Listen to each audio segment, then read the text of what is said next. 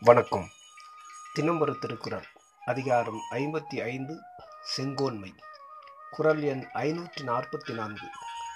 குடிதழி கோல் ஓச்சும் மாநில மன்னன் அடிதழியி நிற்கும் உலகு.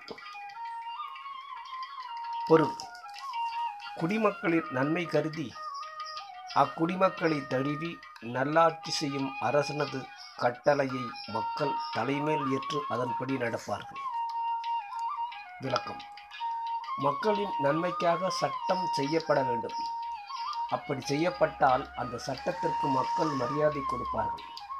ஆட்சி முறையும் நன்கு அமையும். கோல் என்பதற்கு ஏற்ப ஒச்சும் என்றார். நீதி சொல்லும் என்பது பொருள். அடி தழுவலாவது அரசன் சொற்படி மக்கள் நடப்பது. நன்றி.